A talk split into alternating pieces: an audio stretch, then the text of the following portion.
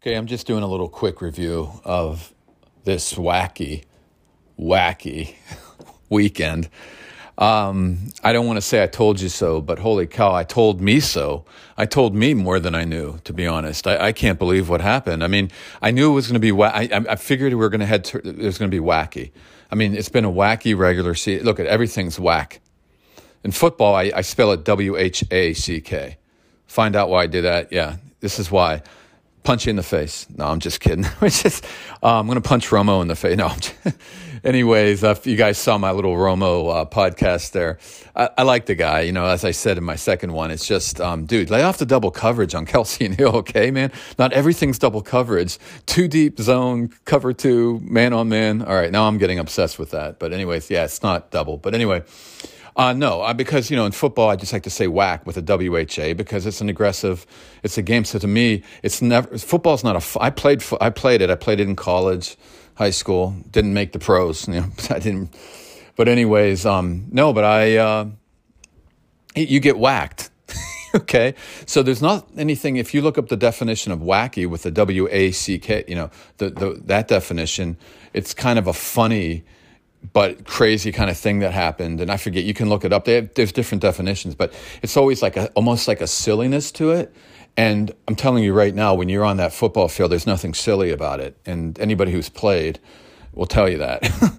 um, so I don't want to make it like, so I don't use the word like it's, you really correctly, you're supposed to, you know, the conformist way is to say W A C A K, and I say W H A C K, which makes it look like dude, that's that, that that's not how you use that word, but that's how I use it because uh, football would never have a W A C K in it. It doesn't. It just doesn't fit for me. So I use it as wacky because it is crazy. And from our fan point of view, sitting on the sofa, and if someone's drinking a beer and whacked out that way, you know, someone's drunk. No, but I'm just saying, you know, you're watching it as a fan. Yeah, it can be funny and silly and all that, but it's never like that on the field. So that's why I use W H a C K Y. So there you go. I'm not, you know, I'm aware of the words I'm using. Second of all, but I'm not always aware of what I'm saying, as you saw with the Bradford, um, Bearford. What was I saying the other day? Uh, I don't know what I got Sam Bradford on the mind.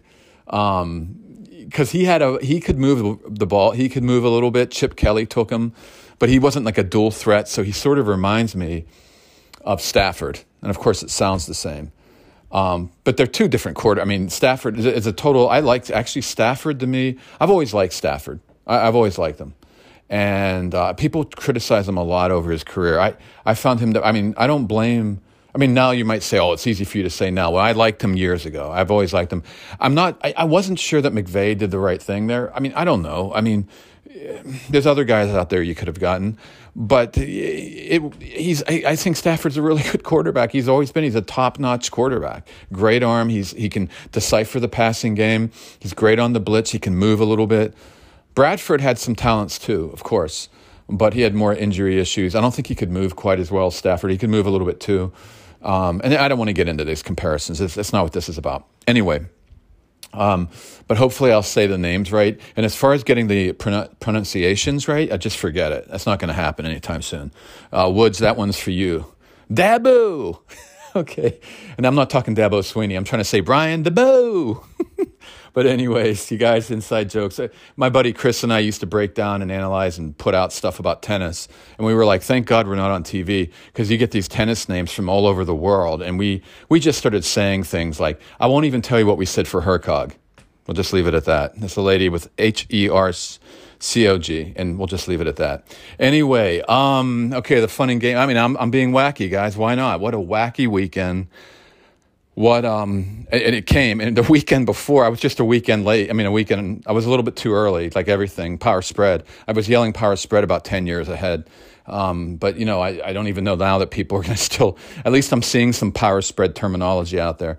Um, but no. Uh, yeah, it was just a weekend ahead. Last weekend, the first weekend, couldn't have been more boring in a way. We had one decent game, two close games, whatever. A lot of the home teams' favorites won. I was going to go all all um, all in on all the road teams this time, and uh, I couldn't do it. I couldn't pull the trigger, and in fact, I almost went all home teams, and and then as all the road teams won, I was like, "You've got to be kidding me!" And you know, I almost didn't pull the trigger on the Bengals. I mean, I almost had to go Titans. I re- my brain was really hitting me Titans. So many reasons why Titans, but honestly, there were the, the way they were talking up guys coming back. It's so tricky when you're dealing with injuries. You don't know. You don't know these people. You don't know how they feel. You don't know how they're really doing. You're not at the practices. It's hard to know. Injuries are really tough.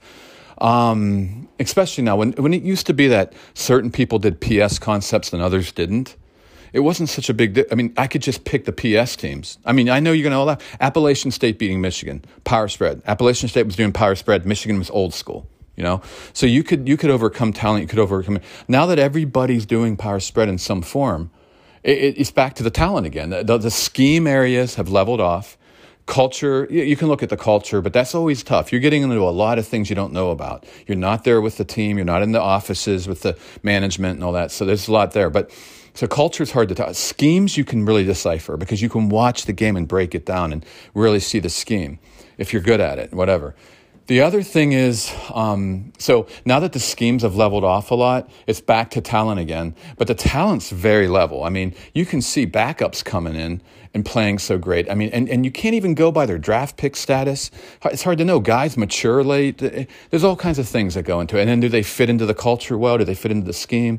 So there's so much that goes into that. But it is back to talent a lot more because the schemes have leveled off. Everybody's doing power spread. But still, some people are doing much more than others. And some teams are, are mixing it up more and whatever. So, but it, it's really who stays aggressive, which coaches, which coordinators stay aggressive with their schemes, with their philosophy.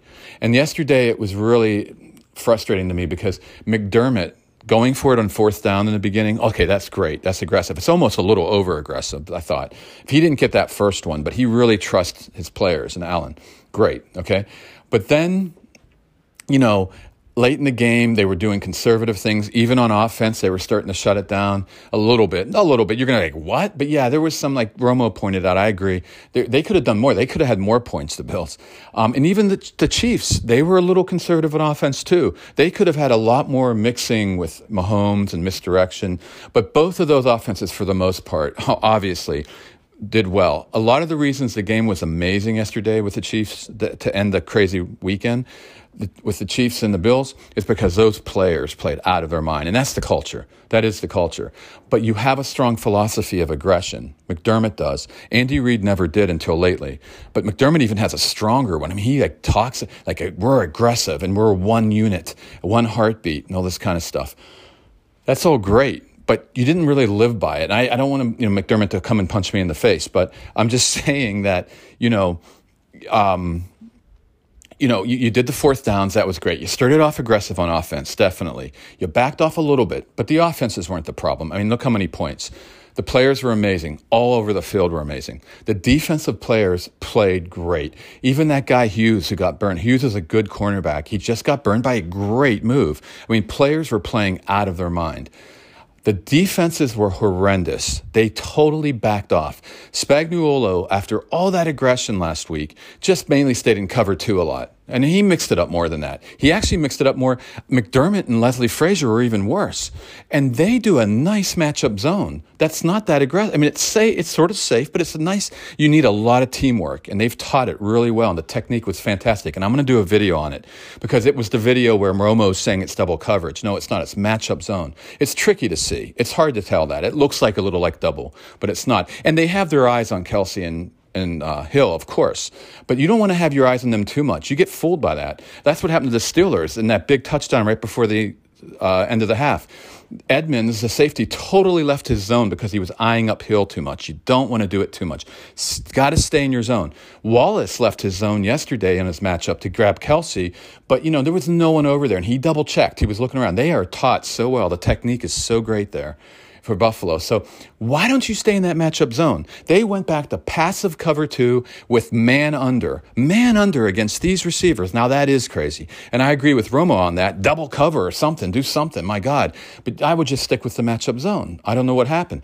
And then as far, and they were probably worried they were going to get burned. That's the problem. And then that kick at the end. They kicked it off with 13 seconds into the end zone squib it. Why didn't they squib it and take time off the clock? They're, they were nervous. They were nervous. You know, there's too much fear going on by McDermott. Yes, McDermott, who yells and screams aggression, but there was too much fear. And, and then the, the Chiefs, a little bit conservative on offense, but again, I don't want to focus that the offenses did great. Let's not go there. There was still a good aggression on both sides of the offense, but the defense, yeah, Spagnuolo scared of the Bills, scared of scared of Allen. He he schemed scared. He did do a blitz. He did mix in some blitz and some coverage later. It was funny. Andy Reid at halftime said we have to keep mixing coverages. You really weren't mixing coverages that much. I think Andy Reid was trying to to bring that to be, you know, because it really was not much of a mix from Spagnuolo. Wow, he was so great the week before, but he wasn't scared of Pittsburgh. Same with uh, Buffalo; they weren't scared of New England.